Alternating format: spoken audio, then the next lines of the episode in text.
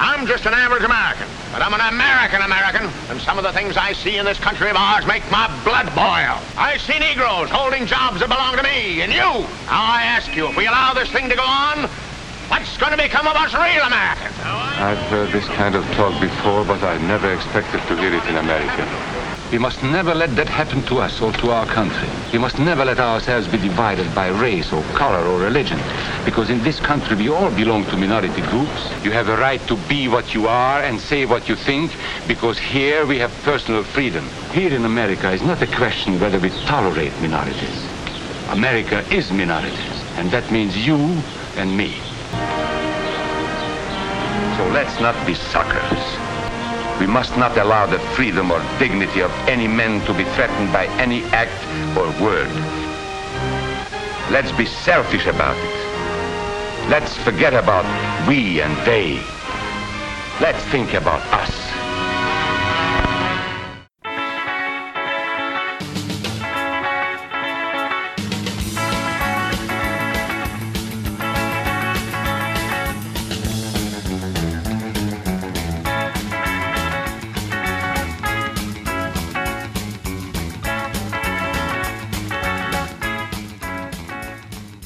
Hey, Joe, you heard that Steve Bannon's out of there, right? Yeah. I did not see that coming. Heyo! Don't worry, he'll be alt right. I am Jacques. I'm Joe. Welcome to Carnival Personnel. Yep. Joe, today's today's episode, we're going to get right into it. Participation trophies. right. I hate them. You, you, we, we. You know, I keep using the term like jokingly that got thrown out at liberals recently. Oh, you you whining snowflakes! You're all a bunch of snowflakes, and I don't know how many people on both sides I agree with talk about the wussification of America can be broken down into participation trophies. You know, when we were growing up, you either won or you didn't win. Yeah, that, that's the part I got. I got they didn't, win. part. I mean, if ten teams won a tournament, one team won the tournament, and the- Loser cleans up. the other right, and, and the other nine teams of kids went home and talked about what coulda, shoulda, woulda been. But now everybody who shows up, uh, whether it's they want their parents to feel like they're getting their money's worth for the fee or for this, or so that little you know Johnny or Cindy doesn't cry their their little hearts out, everybody gets a participation trophy, which is absolutely bogus and bullshit. And I, I believe it's a nonpartisan issue. I think that is part of the wussification of the United States. Correct. And I think um, I, I'm going to say that the participation trophies came about for more of a repeat business on behalf of the parents because they wanted, I think organizations wanted to give parents some sort of satisfaction that their kid actually did participate in something. Something. Right. So they basically they spent, you know, $900 on yeah, their kids got to play uh, soccer for a season, but then they also, you know, they have proof of purchase right, right. with their participation trophy. it was always pathetic when you would see like seventh place finisher. It's like how many Right. trophies did they go deep into? Yeah. you know, first, second, or third place, depending if there's more than three participants or three teams. I, I can see that, but but truly, when you want to talk about the coddling, it's the participation trophies that. I just think, and, and I forget who it was. Somebody on the Pittsburgh Steelers last year. It was a big deal. Their sons went to football camp, and Ronnie Harris, er, I think it was, and he took a picture of the participation trophies that were the size of the Lombardi Trophy. I mean, his sons came home, and they're like eight and nine, nine, ten. They're younger kids, but they got these big ass the size of their torso trophies, and he's like. Yeah, in- in our family, you get a trophy if you earn one, not you don't get something for showing up. Remember growing up, you'd look at the Olympics and you go, ugh, you got the bronze. like three medals are awarded to like the most elite athletes in that event. In the world, right. right. And the third one is like shunned. There was a, there was a great episode of Archer. Or, uh, all episodes of Archer were great, but you know one one of the guys was a skeet shooter, um, and when he went home to like you know Alabama and he saw his brother's like, and then that time you lost the Olympics, bronze medal isn't losing the Olympics. But but either way, the whole participation trophy thing, I, I, I we we both agree. Most people I talk to, it's uh it's ridiculous. It is. It's redonkulous. It's redonkulous. To bring back a term. So let me ask you the following question, Joe. Yes. Do I have to answer in the You, form you, of a question? you, you do not have to answer. Uh, by the way, that's a trivia reference. That's a Jeopardy reference. Shout out to Mike, Haji, and uh, Jeffy. he doesn't go by Haji anymore. all the, he, that thanks to the uh, new Homeland Security initiatives. right. and I say, if you're listening, it was just a joke. It's an outdated reference. Right. Um, hey, first of all, if you're listening, welcome NSA. Well, say hi to Biff and all the guys at F and H Don't and Joe, flat- a couple of your friends. Don't flatter yourself. The NSA they monitor thousands upon millions of phone conversations. They are not listening to this podcast. Let's see if we can fix that. Let's make a couple overt threats. Hey, it's free speech, right? Uh-huh. Uh, so but yeah, shout out to Mike. th- this uh, in, in the, the trivia episode is great. Thank you. But so when when I see all these statues being taken down, first of all, you know, you know, one of the you know we, we can get into the whole political thing. These are You're talking about the southern the statue. southern statue, right? The, well, the Confederate statues, Right. You know, and, and and you know, this week, you know, POTUS uh, made a big deal about oh, they're beautiful, they're historical, and you know, all this stuff. Um, they lost. Yes, they did. These trophies are very big, very expensive, very ornate, very intimidating, threatening, honoring horrible people doing horrible things. But at the end of the day, they're participation trophies. Pretty much. you know, Yeah, I mean it's it's it's it's unbelievable, and they, and they call liberal snowflakes. Seriously, you you you you don't go. And I've been to Germany. Very few of any statues of Adolf Hitler around. I think there's a law. well, you know, which which we'll touch base on that in a bit. But yes, I mean, which army or which country built statues to the losing team? You, you know, I, I, you know, do we do we go to Spain and see if there's any generals from the Spanish American War erected there? But these are big participation trophies. That's what they are. And when people say, "Oh, you know, they're big historical landmarks," most of those trophies, like the KKK, was so powerful an organization in the 20s. In 1924, the KKK at the Democratic National Convention, because people forget, up until one point, the Democrats were basically the bad scumbags. Yep. Um, the KKK at the 1924 Democratic Convention in New York at Madison Square Garden forced a vote over the course of 16 days. It went, I think it was like 106 votes because they wanted one of the KKK leaders to be on the ticket for vice president. And then in, in you know 28, they had a 50,000 person march in New York City. This isn't New York South- City. but uh but that's how powerful and that's when a lot of those statues went up. And then a good amount of the statues went up in the early the late 50s in the early 60s as part of truly like you know keeping the color folk in their place and reminding them of where they are that's when those statues went up during the civil rights era it wasn't these right after the war and and and again they're not monuments to the you know a lot of them aren't monuments to like the confederate soldiers who Right. you know, maybe didn't know better, maybe didn't realize that they were treason, that they were taking up arms against the United States. People say, oh, well, George Washington owned slaves, which he did, awful, and you don't excuse it by saying it's the way it was. And some people have said on his death, he he freed all the slaves. Well, now that I don't need them anymore, because you can't take them with you. Um, but th- there's a difference between the guy who fought for the United States to become the United States and the people fighting to break off from the United States. Yeah. Right. And so, seriously, so when you think of when those statues were put up, they were put up in the 20s. And again, that's when uh, African Americans started to get to vote, and, and there, there was mass migrations to the north and stuff like that.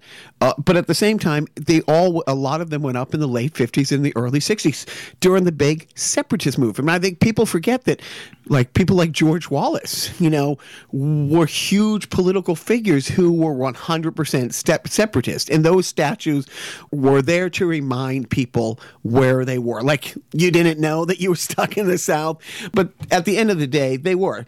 The which which you know the next point is. You know, um, after the 2000 election, that's when Al Gore clearly beat Bush. That's when the Move On organization came up. They they fought it all the way to the Supreme Court. Now it was time to move on, and MoveOn.org has become bigger and bigger.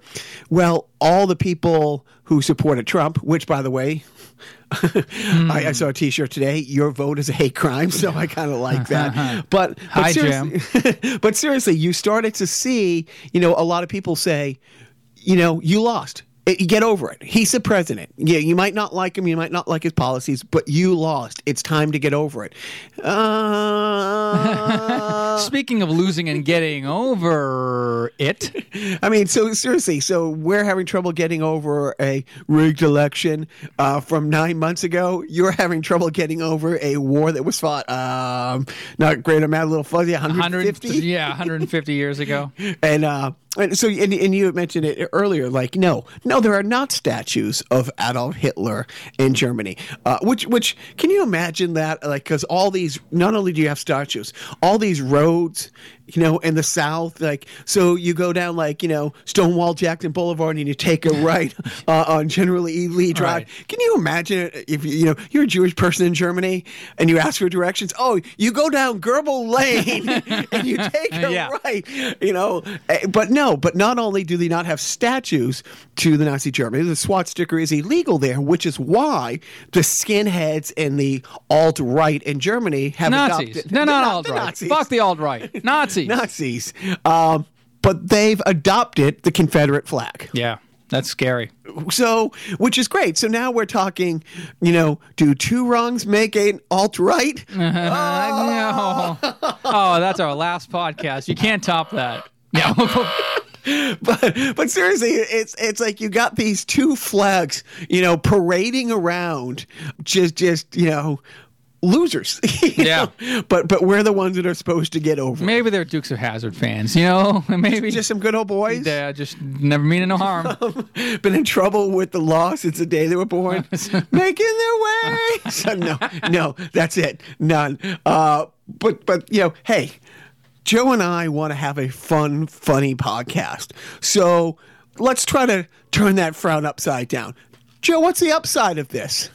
Oh yeah, we get to fight Nazis. Seriously, Yeah. think about that. All the video games that we've played, all the movies that we've loved. Yeah, Wolfenstein uh, 3D has uh, primed me and uh, gotten me ready to, you know, fight Nazis. Uh, um, figuratively, of course. I would never endorse violence against any human being in the United States, except Nazis. except Nazi. But but that's that. You know, I, when Joe and I were talking the other day, you know, I had thought that I had thought it, and it's like I'm I'm kind of a World War II buff. I started a post house called Spitfire. You know, Spitfire Media.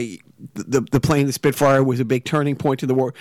You know, all that crap. But honestly, I never thought I'd see the day. And and and again, we've referenced it almost every show. 1980 Blues Brothers. I hate Illinois Nazis. Illinois Nazis. and, and and here it is 40 years later almost 40 years later it's like you know there was a uh, a free speech a free speech not not a Nazi rally, Right. Not a Klan rally, a free speech rally. We taped this on. We're taping this on Saturday on, yeah, on Saturday, um, and uh, in Boston. in, in Boston, where where you know this is a week after the awfulness in Charlottesville. yes, a woman died Y- you know, at the hands of a, a terrorist. at the hands of a uh, a radical Christian terrorist. Yep. Um, the KKK consider themselves a Christian organization. Right, and I and I saw somebody on Twitter say, you know, I can't believe that his parents didn't notify the government when they saw signs of him being radicalized. Right. Oh, You know, the, the, the nine times he had been either questioned, detained, or arrested for domestic violence. At 20, how much of a douchebag Wow. do you have to have been? He's a go-getter. Right. He's a go getter. Wasting no time. But but yeah, no, there was a lot of that. There was like, you know, how come his minister or pastor didn't come forward and let the authorities know? Where's the apology from from his church on behalf of his actions? Why aren't we holding that whole community? You know, Right, the- the honkies. the honkies. Awful lot of honkies here. Awful lot of honkies. I want to know when uh, Trump's going to institute the um, radicalized white guy ban in the United States until we sort these things out. Well, it, it's Until we figure these things it, out. It, it depends which white people it is. There is a, it- you know, that's come out this week. I mean, you know, Joe Joe played this clip of the NRA a couple weeks ago. Had a commercial going after the media and Black Lives Matter and and point blank saying, you know, they march and they rally and they, all you know, all this stuff. It's like, it's okay to march and rally if you're a neo-Nazi. Or why do we say neo? Why are we watering it down? Nazi. Eh, well, I don't know. I guess yeah, exactly. Right. Let's just shorten it to Nazi. So it came out this week. The Department of Justice has filed a subpoena. The company is called DreamHost. They're a web hosting company, and there was a website, disruptj20.com, and it was to organize protest at the January 20th inauguration of Donald Trump. 1.3 million unique users had, had logged to the website. The Department of Justice has sent a subpoena demanding each person's name, login name, and all the information because there's been hundreds of people who were arrested protesting at the inauguration. You know, there was that woman who was arrested for laughing at Jeff Sessions' confirmation hearing. All she did was laugh when he was asked if, like, you know, about his racist past, and he said, no, he's always been a, a champion of minorities. And a woman in the gallery laughed, dragged out, arrested, prosecuted, and convicted. So they are actively, actively seeking out people who have tried to organize protest against Donald Trump, but yet this this nightmare happens in Charlotte. You know, this woman killed Charlottesville. Charlottesville. Charlottesville, sorry, yeah. Charlottesville. Uh, they, they, uh, you know, one guy is in critical condition who had a tiki torch thrown at him, and you know he had brain damage, and he's still you know fighting for his life. Eighteen other people were were you know hit by the same truck that the woman died in, but nothing for three days. Absolutely nothing. And then when he does come out, there were many sides. And then when he was forced, you know, it, it, it reminded me, like I was telling Joe, you know, one of my little guys when he was like three or four, jacked like a little car when we were going through the grocery store. I get home and I'm like, where did you get this? Oh, and he just took it. You know, it was on the shelf next to us walking out. And when I made him go back and return it and say he was sorry, the I'm sorry. No, say it like you mean it type thing. Like after his, there were many sides, and he was forced, like like you know Jeff Sessions and I forget, I think it was Tittleson. Rex, you know, sat him down Rex Tillerson. Yeah. and, and said, you know, they had the closed door meeting, and then he comes out and he said, you know, he had to he had to denounce the KKK. He was told by the by his attorney general and his secretary of state, and he gave the same impassionate, you know, you know, they're bad that my four year old did when I made him return the tour. And then the next day, when he was supposed to hold a press conference to talk about some sort of new, some new uh, jobs plan, and he was questioned by uh, somebody in the media about his reaction to Charlottesville and uh, why he hadn't condemned the alt right directly. He challenges the reporter and says, "You define the alt right. Go ahead, define the, what is an alt right." And then, before she had a chance to utter two syllables, Right. He explains. No, what about the the violence from the people on the other side? Who didn't have permits, by the way, uh, come charging at these these these people who are expressing their free speech with clubs.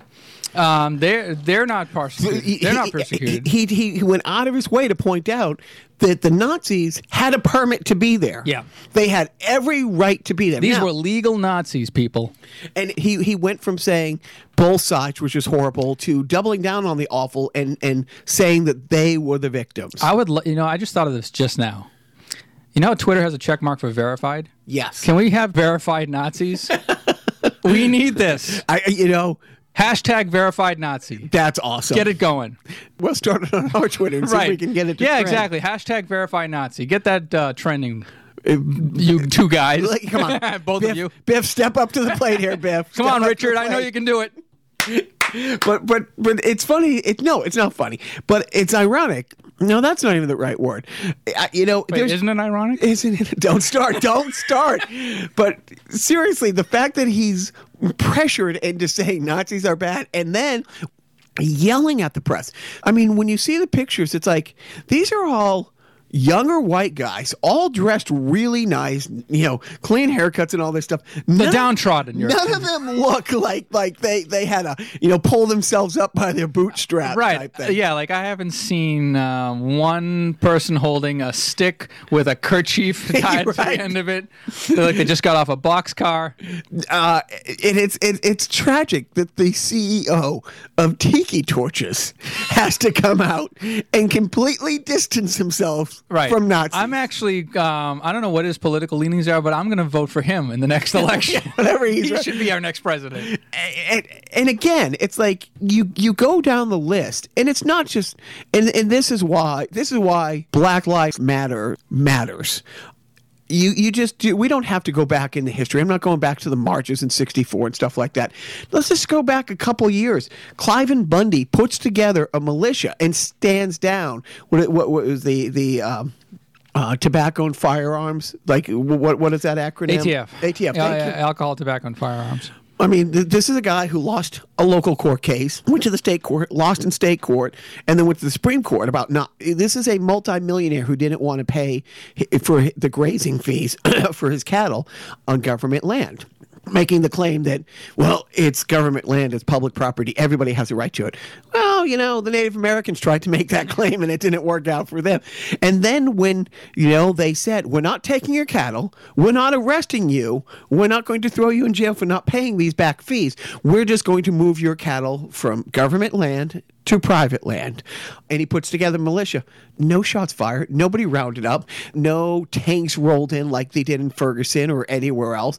And it's the same thing. It's like my favorite meme when the Black Lives Matter started, there was two houses side by side. One of them is on fire, and the firefighters are dousing the house next to it that isn't on fire. And the guy's like, hey, this house is on fire. The firefighter says, all houses matter. Right. Yes, but this one is bur- all houses matter. You know, just and and that's why those things matter. It's like you didn't see tanks roll in or the police roll in, and that's part of the problem. It's like this was going to get out of hand. Anybody who was there, it was like just waiting to ignite. Yeah, and it's great that you know you attended this anti-Nazi rally in Boston on Saturday, um, among thousands of other non-racist Bostonites, Bo- uh, Bostonians. By the way. It surprised the hell out of me that there were that many non-racists in Boston, considering our reputation. And I do live here, and I'm not a racist. Although, don't all racists say that? no, no. I'm not really not. No, no, I'm not a racist. But Right, okay, when the that's right. sentence ends Oh, with yeah. I, if the sentence ends, I'm not a racist. Yeah, exactly. Then, then, then, then, then it's legit. Yeah. I and truly, I'm not a racist. Like a regular white guy, I have no butt. I'm not a racist. But the Portuguese, Oh, right. you know, That's not a race. that's not a race. right. Not, not a, not not a real one. Not a race worth running. I say. oh, I'm Portuguese. I uh, don't. you, you can say that. I can. I, I have a friend that's Portuguese. I can say the p word. I Right. can grandfather it in. Uh, but yeah. So so. You, so yesterday on Saturday, uh, management and I were planning on going to this rally, and we went back and forth whether we were going to bring uh, the kids with us. And we brought the oldest one, and, and we would have brought the youngest one, except he's um, uh, what's the right way of saying your kid's a dick without you know being too hard? He's an asshole. Thank you. Okay, thanks. So no, he would have the, the, the, the violence would have been him bugging the crap out of his brother for the two mile walk. But we did. We took our oldest and when we got off at the train station, uh, you, you the substation, you, you got out, and it was just from the second we got on the train, just outside of Boston, there was a lot of other people, and it was it wasn't a funny, ironic, being cool or thing, but how many white people I saw in Black Lives Matter T-shirts, and it was great. So we drove in about like 10 stops in. You get off, and as soon as you got out, there were just people everywhere, and, and the signs were "Love Trump's hate." You know, there was a lot of there was a lot of comedy. It really, really was. There was a bunch of people who had brought extra like boards and, and, and art supplies to make your own sign. One guy had made like a hundred extra signs for people. He was like, you know, take your pick, like anti-Trump. There was some some darker ones. Don't let Auschwitz happen again. And then there were, you know, the one that you know our little guy had was. Um, you have to teach hate, you know, which is which is kind of expanding upon the tweet that Obama sent out this past week from Nelson Mandela that that it's true. You you're not born hating anybody. Right. Prejudice is taught and passed down. And so it really, and then you look around and there's other families with younger kids on their shoulders and, and dads pushing strollers and like, you know, baby Bjorns. And it was a real, it was two things. It was a real bonding thing, every kind of race, creed, and color, you know, kind of just having, having fun. And, and, and a lot of the vibe was, Are we really protesting Nazis? Turns out you weren't because by the time you got to the center where the free speech rally was supposed to be held by these uh, Nazis, uh, a what I think a dozen or shoot I think under 40. 100. Yeah, they said the 40 was the highest estimate I heard. Right, and by the time you had gotten there, uh, they had the permit for two hours, and they only stayed a half an hour because they were basically ranting to the wind. And by the time the swarm of love came their way, they had hightailed it out of Dodge. So, uh, you know, I've heard 13, I've heard 15,000, and it, it it was packed, but I think that's more than the inauguration of the president. uh, truly, well, well, there was at least more people there who wanted to be there. there was Right. a, a lot of people were politically obligated to show up. You know, I, don't- I don't think that even like the Paul Ryans wanted to. Yeah, to- right. To, to be there, but there was there was, you know, about a half hour into into and I'd say in March it was a crawl. It was it was brutal. It's it's a hot muggy day Yeah. in Boston, but it was still great.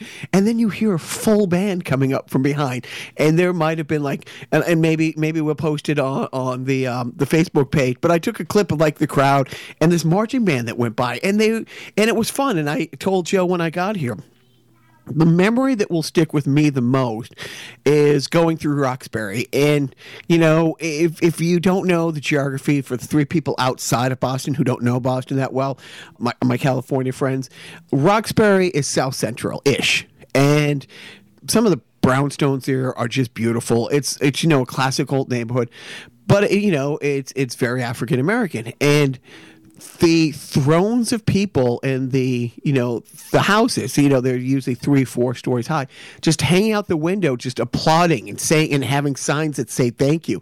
The last thing a lot of people in that neighborhood probably ever thought is seeing 15,000 you know whites and blacks and and and you know just just honestly just the looks of like just love. And I know how goofy and cliche it sounds. I know I'm going to get the, you know, you're a snowflake texture, and I know who's going to be sending them. But it was great. And it was great that our little guy, you know, not heard about that later saw it. And then like his mom was explaining that you know you're part of history now. And this this this joe and i talk about it. You know um, this podcast has been therapy for me.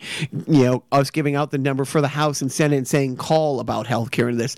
But something like this showing him that yeah there's bad people and you can fight back a lot of ways. And and it it wasn't a big thing to do this. It was family. It was fun, but it was great. And um, the management loved the fact that you know we are such a bunch of tree huggers. Yeah. we are the alt left because management's mom was a refugee from North Korea to South Korea who emigrated to the U.S.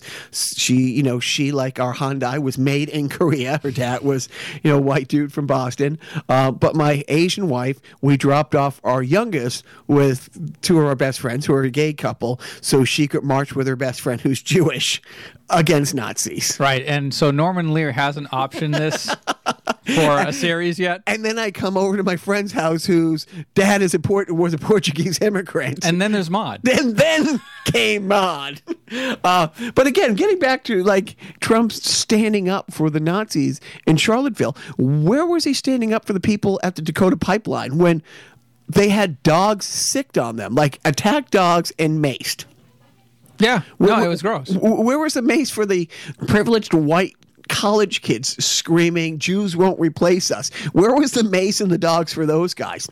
I don't know. And there, there was primarily two groups fighting the Dakota pipeline. You had your environmentalists saying, this is really bad shit to be digging up these lands, putting these pipes here. This is wetland. This is this. This is that. Like all the environmental catastrophes that are caused by putting this in. Then you have the Native Americans saying, yeah, my grandfather's buried out there, as is his father, as is his father. This is sacred burial land, which two points or, or one point, but but two examples. Uh, we're now fighting Nazis, Yeah. which means we've learned nothing from Raiders of the Lost Ark. Nothing. nothing at all. No. and obviously, if they're digging up burial grounds, Native American. Native burial. American, we've learned nothing from Poltergeist. Right.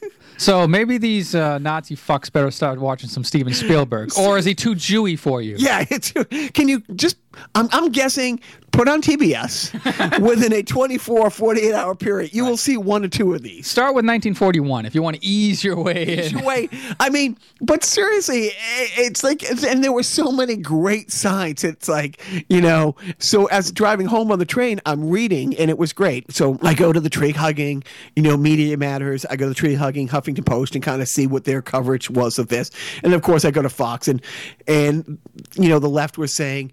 Wow, look how many people showed up for love. Look how many people were ready to shout down hate and stuff like that. And Fox is like, protests have been peaceful, dot, dot, dot, so far. Right. Yeah. So there, I mean, there was an incident of violence, but But it's also a Saturday in Boston. Yeah. That could have been happening anyway. exactly. And if it bleeds, it leads. No matter what. I mean, right or left, violence is equal equals ratings. The, the Red Sox are playing the Yankees tonight. How many people are going to be spending a few hours in the Gray Bar Hotel for fighting for starting a fight? Oh yeah, Uh, tw- 20, 30? but that's for a good cause. that is for a good cause. That's tradition. Uh, but seriously, it's like when you, when when we're sitting here thinking, it's like, holy crap, really? And again, that was that was the real vibe around the parade. Is it was like not in my city type thing, and, and there was there was a chant that started like you know not in my city, not in my city, and this is this is Boston. This is we do have a racist past, Uh, we do have a racist presence, and we not we are not And we shall have a racist future. Wait a second. I mean, I mean, so so this week the owner of the Red Sox comes out and he wants to rename, you know, Yawkey Way. John Henry, yeah. John Henry, who bought it, the team in 2002. Great guy. And people are now saying, well, you know, whatever, lo- love or hate the guy, he's given us three World Series. Great guy. Uh, Tom Yawkey, who owned the team from like 33 to 76, and then his wife ran it for a decade plus, about 15 years before she passed away. The kids ran it for 10 years.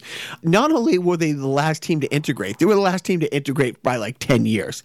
Yep. And there was a famous quote that some people have said, well, that was Tom Yawkey, or, but there was a spring training thing at Fenway Park. Two Negro League players, you know, had a tryout with the team, and he looks down on the field and didn't quite politely or politically correctly ask these players to be dragged off the field. Uh, and, and look, let's just say, okay, that was a time he was behind it. Maybe he wasn't a bad person, but because he didn't integrate, how many? And I think it was seven in his in his tenure of owning the Red Sox. They lost seven game sevens. You're gonna tell me?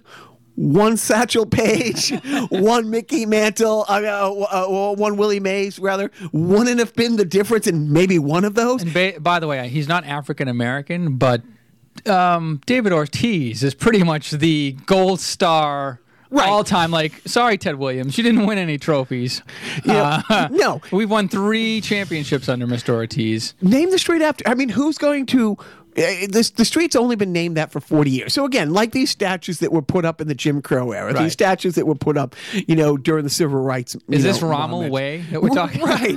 I mean, I, I, I mean, but that's the thing. It's it's like we're we're we're glorifying Yawkey Way, and again, and, and depending on what radio station, because sadly, you know, one of the radio stations, sports radio stations in this town, leans really right. It's almost unlistenable, uh, and they're fighting for the right of this. Well, it's tradition. It's forty years, and the and. The guy wasn't a good owner. He Right. did nothing.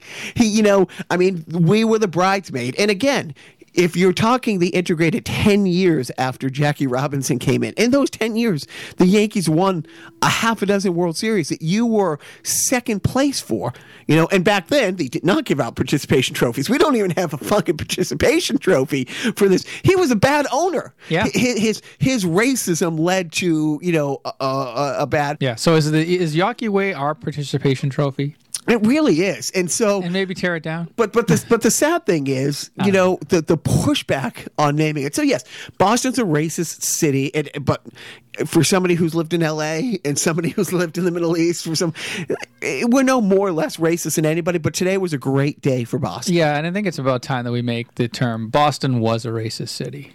You know, I mean, it because uh, I'm sick of it. We're not all white Irish. Just the good one. What? Hello. Right. Well, I mean, the best Dave Chappelle joke. Yes. Yes. Say it. Go. Man, I went up to Boston and uh, I saw an Irish guy beating up an Italian, and I thought, man, these people are specific. So Joe, Joe, going to this rally, uh, we had to buy three T passes. We bought three T passes, not knowing that under eleven is free. So we could have had the, the little guy go for free. So so to fund my to fund Crack habit.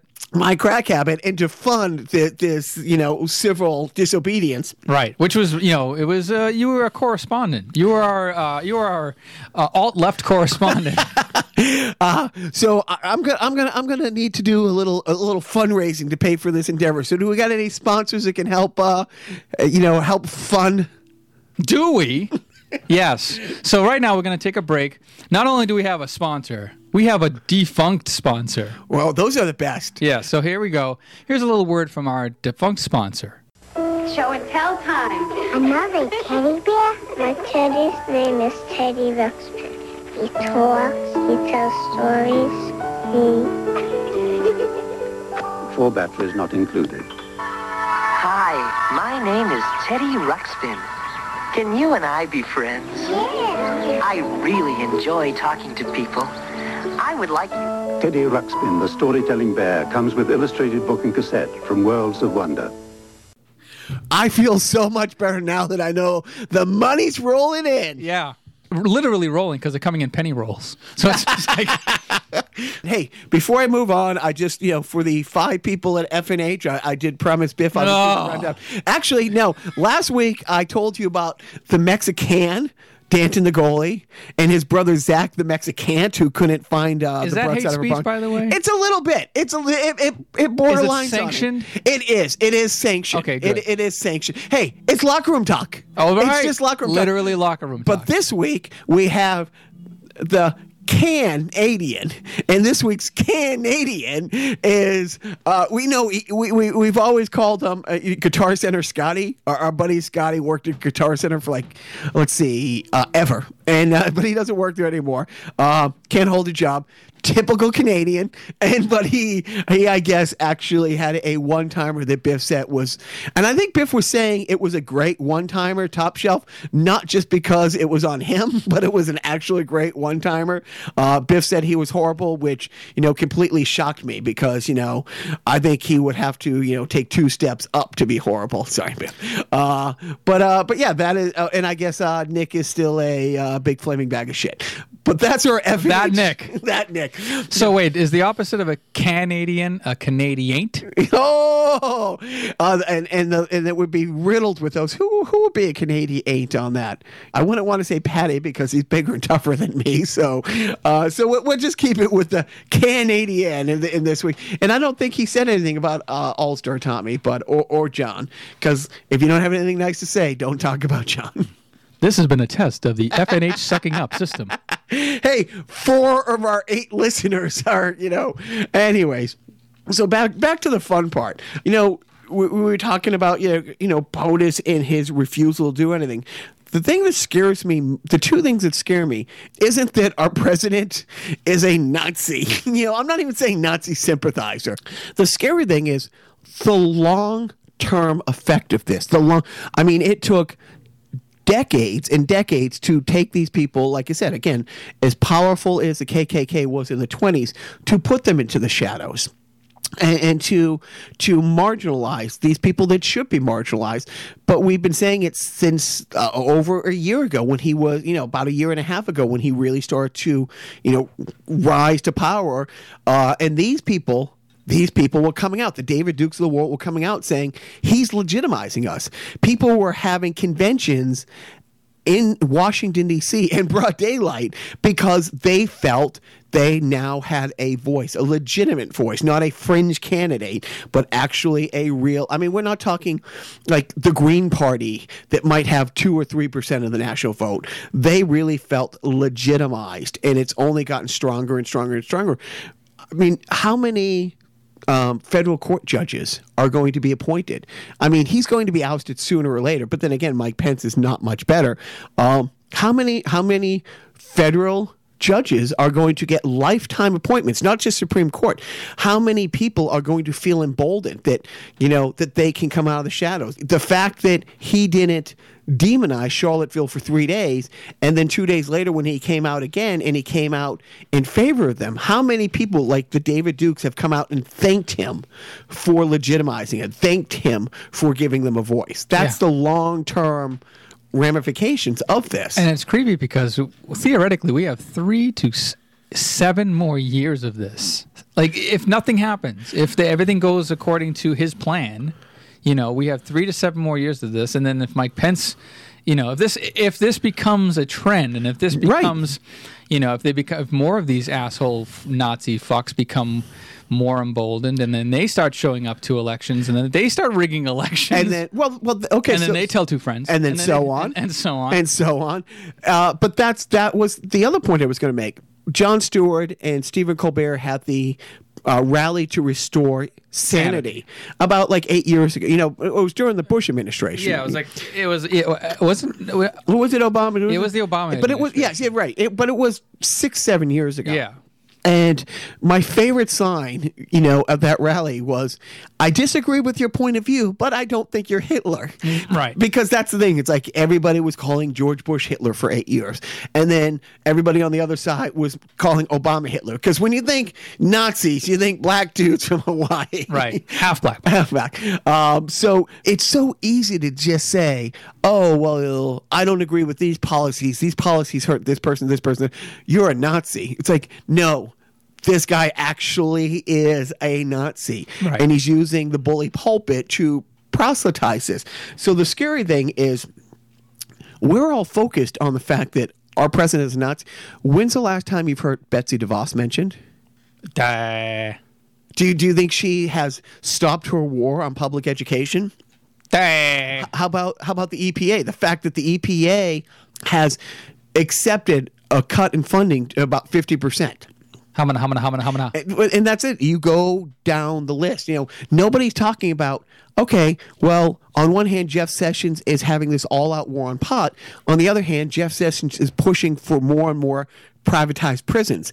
And there's no quid pro quo. It's like if Jeff Sessions is guaranteeing these privatized prisons that they're going to have full occupancy, Right. I'm guessing there's no kind of kickback coming when he's out of government. And I'm sure that everybody will be equally prosecuted under the new federal wide anti marijuana laws. And it won't be racially motivated in any way, shape, or form because prisons today aren't just, and actually, I shouldn't say prisons today, prisons forever aren't just a form of legalized slavery for the non white man.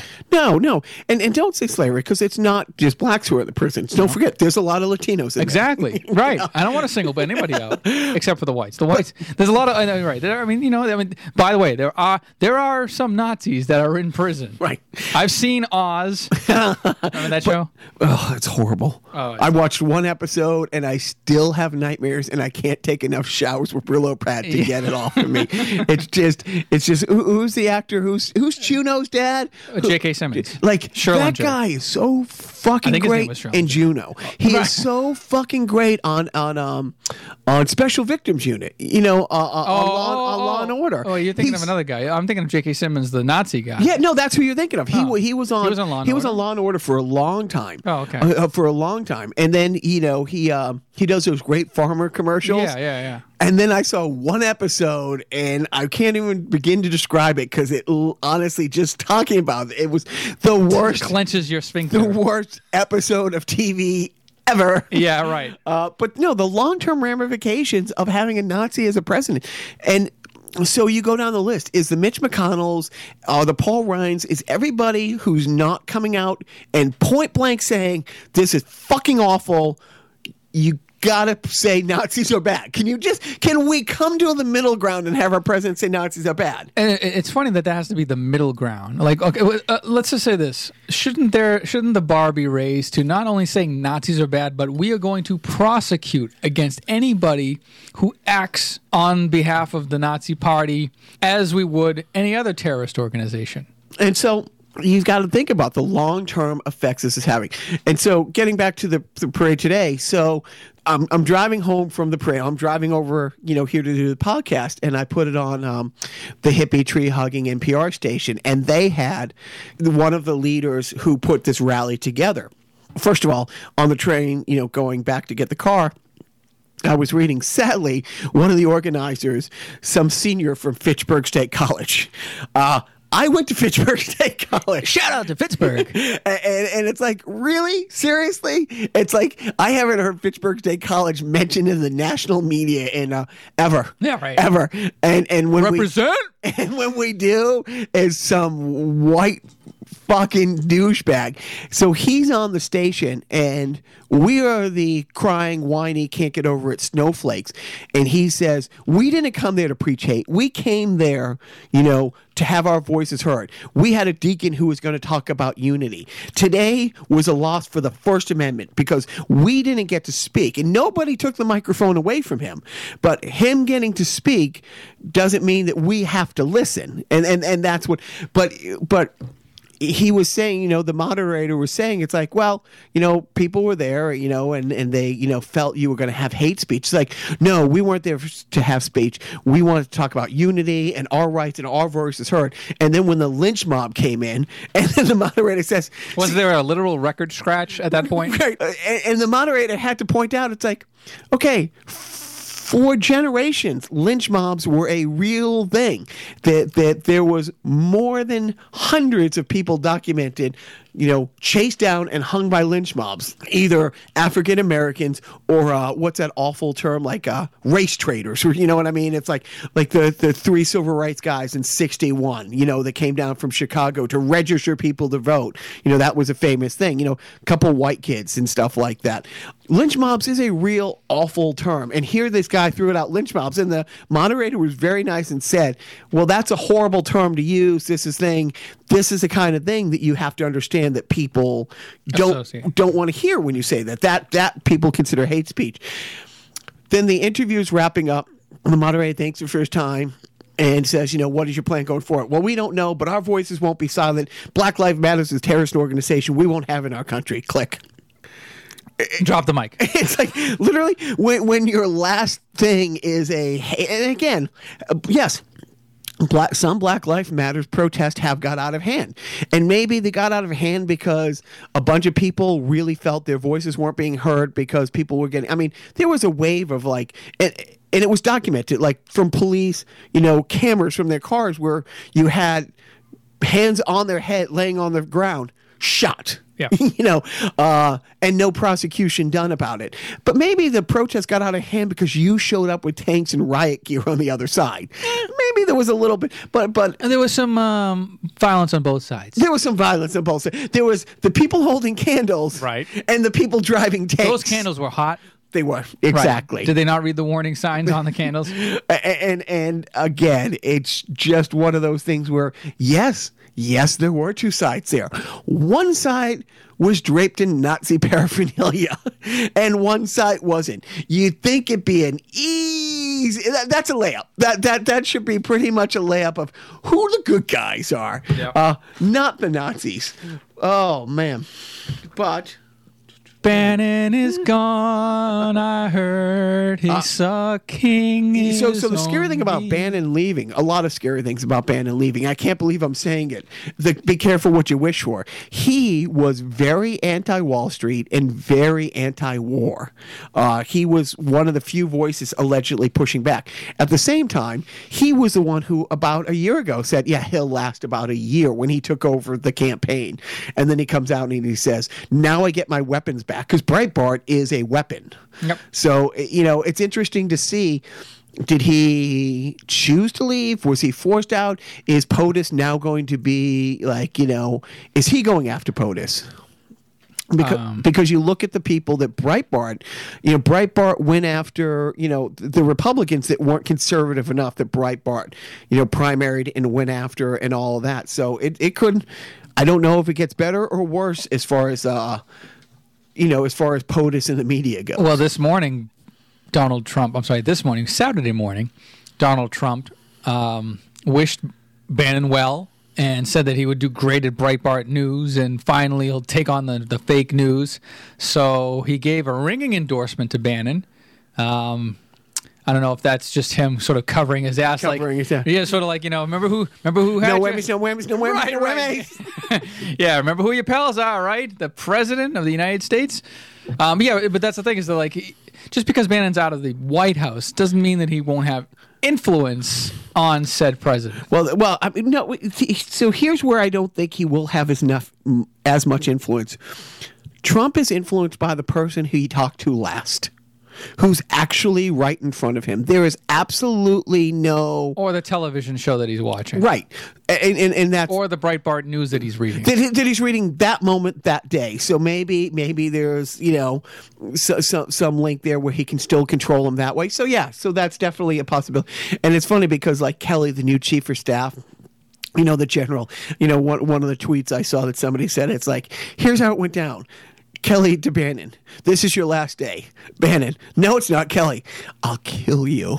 Hey, everybody, it's my last day. you know, so it's interesting to see, you know, uh, over the next, like, I say weeks, but in this administration, it's not even days. It's how will this unfold over the next couple hours? Yeah, exactly. So, so we, we, we will see how that is. So, let, so Joe, let's wrap up the whole protest thing and, and help me from it.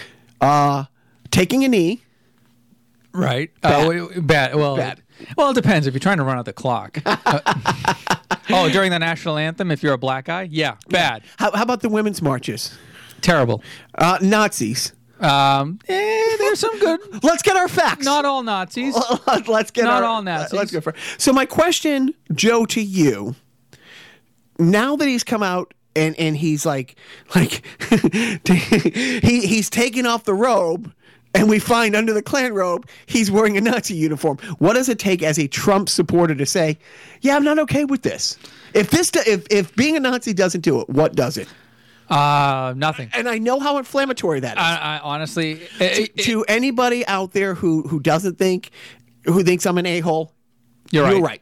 right. Jinx. I owe you a Coke. But but but he his defense of them clearly shows like he's more than a Nazi sympathizer. Yeah, but I don't agree with everything. Did you agree with everything? Did you agree with everything Obama did? He wore that tan suit that one time. Right. What about the drones? The drones, right? right. When you know when he went on He didn't foreign- close Guantanamo. But no, I think um, nothing. Nothing that uh, Donald Trump does, um, short of maybe physically murdering a person. himself. No, no. He Oh, said man. during the election, No. I could shoot somebody on Fifth He said shoot. He didn't say kill. Uh, okay, thank you. Thank See, not all bullets. This, this and in this week's of semantic game, Joe gets Joe. Hey, it's not guns that kill people; it's the bullets, Right. you know. But Joe, so seriously, we have our president as as a Nazi. We have these protests in Charlotte where a woman died. We had me taking my son to his first his first round. Oh, actually, I'll, I'll point this out, and I won't post this, but maybe we'll post something. I've been saying forever that I wanted to take the boys to see the Statue of Liberty and see the old the new Colossus poem. But after he came out the other day on Tuesday and, and went nuts, I it wasn't planned. I threw the boys in the car. It was a fun nine hours. We drove down and we spent a couple days in D.C. and I took them to the Lincoln. We went to a Smithsonian. Uh, I did take him to the White House, and they're not Trump fans because they hear me. They're just parroting back what they hear. Which, when you learn hate, you, You all right? you learn. But we got a great photo of the boys giving the finger to the White House. And there, there were cops everywhere, and they're like, "Papa, are we going to get in trouble for this?" It's like, "No, you're not going to get in trouble." You're right. You're like the eighth kid to do this today. And so, yeah, I uh, I got a family photo of uh, the boys flipping off the White House, which I'm on the fence if I have made into a T-shirt giving to my parents. But uh, and by fence I mean no fucking way. right, right, right. But so that's what we had. Uh, but Joe, there's a bigger issue facing us that we're completely overlooking. What? second preseason game of the Patriots in about Oh. four hours. That's right, baby. Uh, I'm thinking, uh, set the egg timer. I'm thinking uh, Brady plays a quarter. You know, I don't want him to play a half. Uh, they're playing the Houston Texans, but fuck, fuck the game. Here's what's interesting: the talk. One of the things that we've always loved about hoodie uh, is a he cheats better than anybody in the history of cheating, um, including Donald Trump, who cheats on all his wives. Oh! But seriously, he is so far ahead of the curve on the game.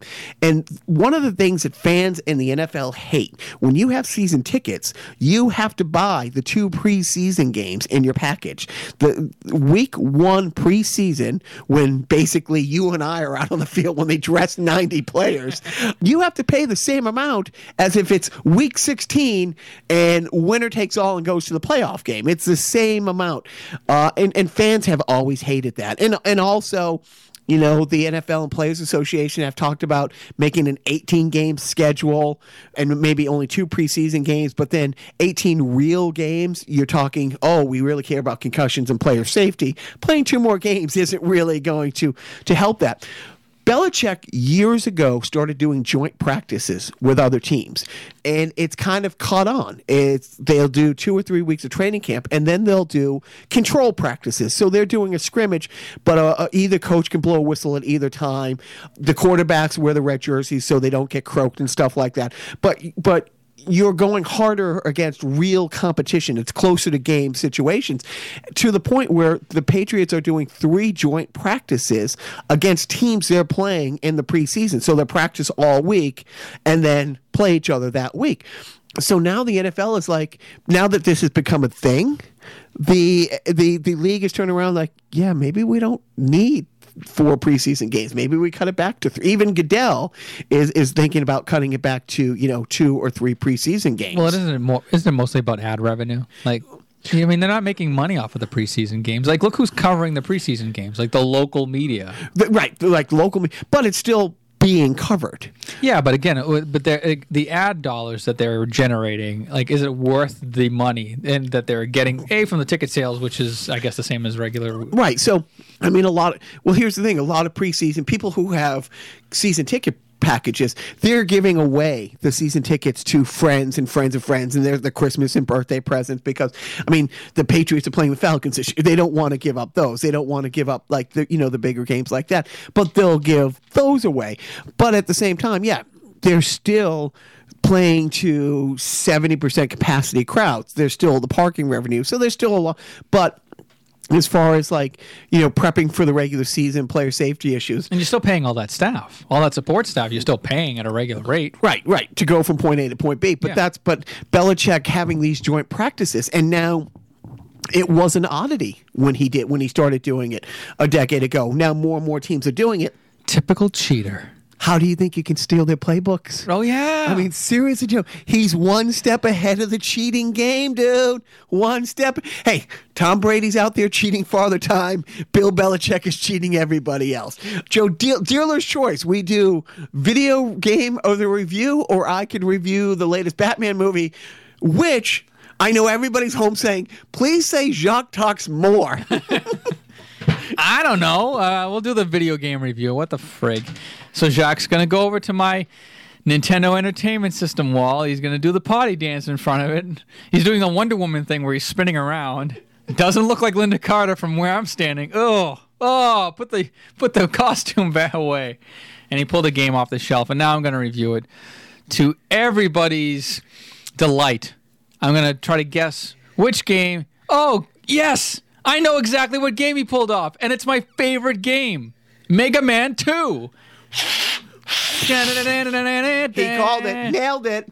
I know it. I know this spot because I st- this is still a go-to for me when I'm feeling blue every day. So um, Mega Man 2, arguably the best platforming game of all time. There's a divide among Mega Man fans whether it's Mega Man X for the Super Nintendo, which is the better Mega Man game, or Mega Man 2. I'm of the generation that grew up in the 8 bit Mega Man series. Um, so I say Mega Man 2. I was introduced to Mega Man 2 first before Mega Man 1. Mega Man, which is a good thing because Mega Man 2 is a fantastic game. It's a six star game, in my opinion. You play Mega Man, who is a boy robot, who has to defeat eight other evil robot masters in eight other different um, realms. Each robot master is named uh, the likes of Bubble Man, uh, Airman, uh, Flash Man, which no, Jacques, he does not have a, a trench coat and he doesn't flash you uh, with his wee wee. Jacques would have laughed at that joke had he not been lo- doing l- laborious research on how much this game I'm costs. trying to figure that out. Yeah, but no, Mega Man Two. It, the the controls are tight. It's a fantastic game, and uh, everybody loves Mega Man Two. And the music, I would play the music on a loop in my car if I had no radio. It's that good. It's when, fantastic. When, when you say it's your go-to game in the last calendar year, how many days have you thrown that in? Wow, I don't know. This card probably at least a dozen times. It's just like it's like when you watch like The Godfather or Goodfellas or some some movie that you've just seen a billion times and it just makes you feel good every time it's on. You just keep it on in the background. Like if I could just keep it on in the background, I would. Like on autoplay or something. I might just put a, like a let's play on on YouTube next time instead of playing it myself. But it's so rewarding. It's one of those Nintendo hard games, not Super Nintendo hard, but it's um, you have to know what you're doing. You have to know which order to defeat the bosses because when you defeat a boss, you gain their weapon and you can use it's sort of a rock paper scissors thing. So like if you get um, Heatman's uh, ability, you can defeat uh, Woodman, you know, by burning him up. Uh, that sort of thing, but it's just it's it's fantastic. It's a great game, and then you defeat, of course, Doctor Wily, who's the evil, of course, German doctor, maybe. Oh. Uh, Start to finish, you put you put in the game. You get to the final boss fight. How long does it take? What are you thinking? Uh, an hour. For me, it's about an hour because you know I'm not I'm not as good as everybody else on the internet. But so uh, you could do a let's play video and it'd be about an hour. Ye, probably, yeah. I don't know. I, I, I might choke under pressure. You know, I think I think if I edited it down, yes, I could get and, to an hour. and- if, if if your house was robbed and this was jacked and you had to replace it, what do you think you're paying on eBay? Uh, cart only. Hmm. I'm gonna say this is a pretty. It's not as rare as Mega Man Five, which I have. Um, this is gonna be about a twenty-five dollar game. Yeah, you're, you're yeah. I'm, seeing it. $29.99. Like, like, yeah, Yeah, so 30 that, bucks. but that's with shipping, Right. So so you're pretty much right on. Yeah, this is- 25 for it, four for shipping, one dollar for love. Right. uh, so yeah, Mega Man Two. Buy it today. Pick it up. You can. Uh, they're actually. By the way, side note, there is something called the Mega Man Legacy Collection for the PlayStation 4 that has the first six Mega Man games on it. I recommend picking it up if you don't already have it. Eh, Obviously, everybody's listening to the Everybody's, yeah. podcast. You're preaching to the choir. Exactly, but just pick it up. And then, by the way, Mega Man Legacy 2 just came out for the PS4, which has Mega Man's 7, 8, 9, and 10. 9 and 10 came out for the Wii only, but they're a throwback to the 8 bit era of Mega Man games. Just Mega Man, awesome. Yay. Thanks for pulling out Mega Man. Uh, let's let's end on a uh, on a on a high note. Parenting Mega Man 2! Uh, You know, you want to end on Mega Man two. You No, want to end on a no, no, parenting no, tip. a parenting note. tip. Let's let's have your parenting tip of the week. Teach your kids to play Mega Man 2. Okay, you know, good quality time. Uh, my parenting tip, tip of the week is encourage your child's interests as much as possible. As much as maybe you think you're you don't like it. I mean, it's not your jam. It's not your thing. Uh, my two kids, one of them very musically talented, as everybody knows. As everybody knows, Yes, who teaches- Uh, anyone who's heard the podcast, or you know, go back listen to the arcade episode. There's a Galaga song uh, that's a, a parody of Asia's uh, Toto's To- Africa. Toto's Africa that that Joe, but mostly his son, drove the ship on. That's pretty epic. Right, and I'm I'm I'm trying to commission him to actually write a kind of he he composes eight bit music, but I am commissioning him. Some point I should have done it over the summer when he didn't have school uh, to uh, actually come up with a theme for this podcast because right now we have the My dad sucks. His friend's an idiot. My dad sucks, and his friend's an idiot. Hey, man, when you're hot, you're Welcome to Carnival Personnel Podcast. But my uh, my other son, my younger son, he he's not into Dun- Dungeons and Dragons, but like we're encouraging him to do it with his friends because we had before this podcast taped, uh, we had uh, five of his friends over from school, and one of the friends' parents is the dungeon master, and so he he's a little bit older than me, so he's actually probably around your age, Jacques. So he's grew up in the Dungeons and Dragons era. So he would have been the nerd you would have beaten with your hockey stick. No, no, you never hit anyone with a hockey stick. All right. That's that's when I was about six or seven. My mom had. I was afraid if I hit anybody with a hockey, stick, even in juniors, you hit anybody with a stick. I wasn't worried what that guy would do or his team would do. I was worried about my mom coming out of the stands and kicking my ass. But yeah, I would have given a wedgie. Granted. Yeah, because those sticks cost you fucking They're a lot fucking, of they're, you know, they're like 14, 15 bucks there. Yeah. And, and Dungeons and Dragons, it's one of those things that, you know, yeah, 30 years ago people would, would have mocked, but how much has that come into the forefront in the Oh my making? Uh, Stranger Things. Yeah. Anybody who doesn't know what Dungeons, Dungeons and Dragons is, down. that's that's the whole, that's what those guys were playing. And that's how they figured out what was going on with 11. Yeah, exactly. Oh, see, Mr. Stranger's thing, Stranger Things now. He My just Netflix pick of the week. right. He just saw Stranger Things this week. So, so my parenting tip of the week, uh, we talked about it earlier in the podcast. I- I- It's sad that in 2017, never too early to teach your kids Nazis are the bad guys. Uh, maybe, maybe bust out. You know, uh, Raiders of the Lost Ark, or maybe if there's a local free speech rally in your town, you can take your kid to that. To uh, and, and, and seriously, as much as we joke about it, like I, I got to be more careful that my kids, you know, parrot things back and stuff like that. That's just what kids do. I I take great pride in the fact that my my little guy who's nine uh, knows. Hey, if Nazis show up in your town, you show up and tell them they're not welcome. So my, my parenting tip of the week: teach your kids that Nazis are douchebags. Right. And if you if you can, try to find those Bugs Bunny cartoons where they uh, Right. they defeat Hitler, and I have those. I gotta bust those out. They, they still have to Those are those are great. Uh, so we covered a lot this week, Joe, but the most important thing we covered, do not forget,